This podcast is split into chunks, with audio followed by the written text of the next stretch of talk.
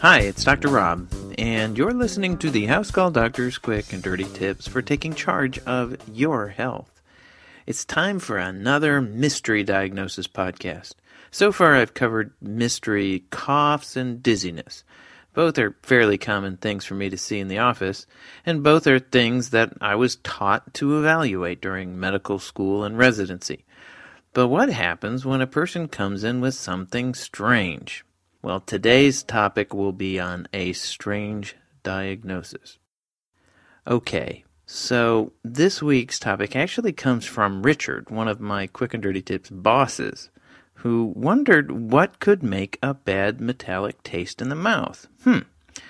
Well, I must have slept through that metallic taste in the mouth lecture in medical school. Unfortunately, my patients are a lot like Richard, not polite enough to have symptoms that follow the textbooks. It's actually stuff like this that makes my job challenging. So, how do you approach this kind of strange symptom? I'm not saying Richard is strange, just that his symptom is strange. The same way that you approach any medical problem systematically. In my previous medical mystery podcasts, I stress the importance of a disciplined and detailed approach to any problem, even the common ones. For unusual complaints in particular, the detailed approach gives the most information to help unravel the mystery. The first step in diagnosing the problem is to take a history of the problem itself. It's time to ask the what, when, where, how long, and how bad questions. In this case, Richard, who is now a fictional patient, not my boss, says that the symptoms started two days ago when he woke up with a bad taste in his mouth. And the bad taste has stayed with him through the day, though it has seemed to improve over time. The bad taste is very annoying, but it's not at all painful. He's never had symptoms like this before. He's tried brushing his teeth and using mouthwash, but neither made it better. In asking more questions, another interesting fact came up. The night before he first experienced the symptom, Richard went out to eat with a friend. They both awoke with the same funny taste in their mouths. What did they eat? He told me that they had eaten tapas, which I learned, being the backwater southerner that I am, is a Spanish food consisting of small portions of different dishes, kind of like appetizers. Now, the temptation here is to jump to the obvious conclusion. Something in the tapas is the culprit. After all, it would be a major coincidence for both people to have the same symptom at once. It's tempting, but good medicine is always thorough. So, now move on to the supporting facts about these symptoms. The review of systems, when I ask a bunch of questions about all the other symptoms he may be having, is the next bit of information I gather. Richard has not been having any fever, fatigue, or body aches. He feels pretty good overall. The only other symptom that he's been having is cough that's gone on for several weeks, as long as a little bit of runny nose and sore throat in the morning, which he attributes to allergies.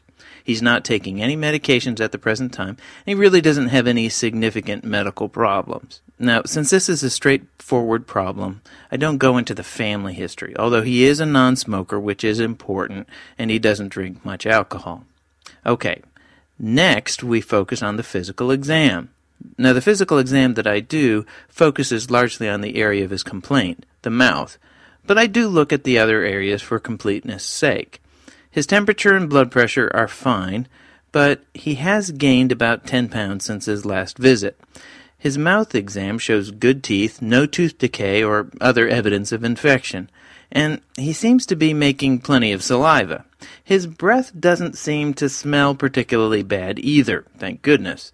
As unpleasant as it seems, I do have to use whatever senses I can to make a diagnosis, and bad breath is a possible clue as to the cause of a strange taste in his mouth.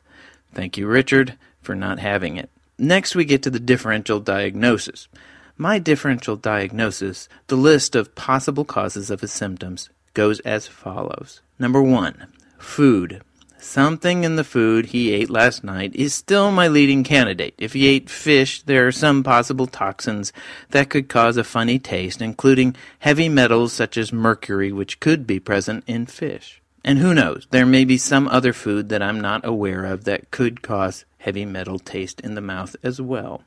Medications are really the most common reason I see people in the office with a bad taste in their mouth.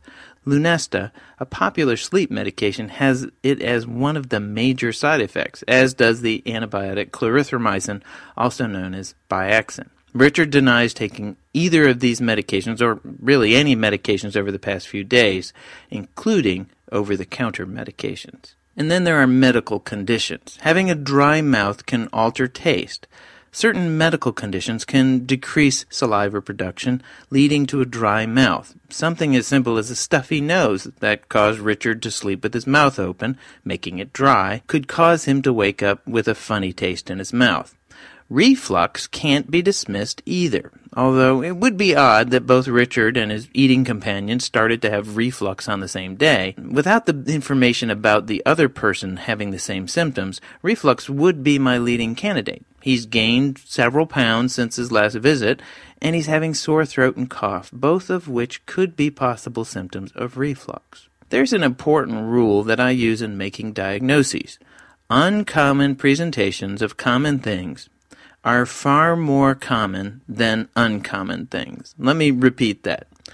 Uncommon presentations of common things are far more common than uncommon things.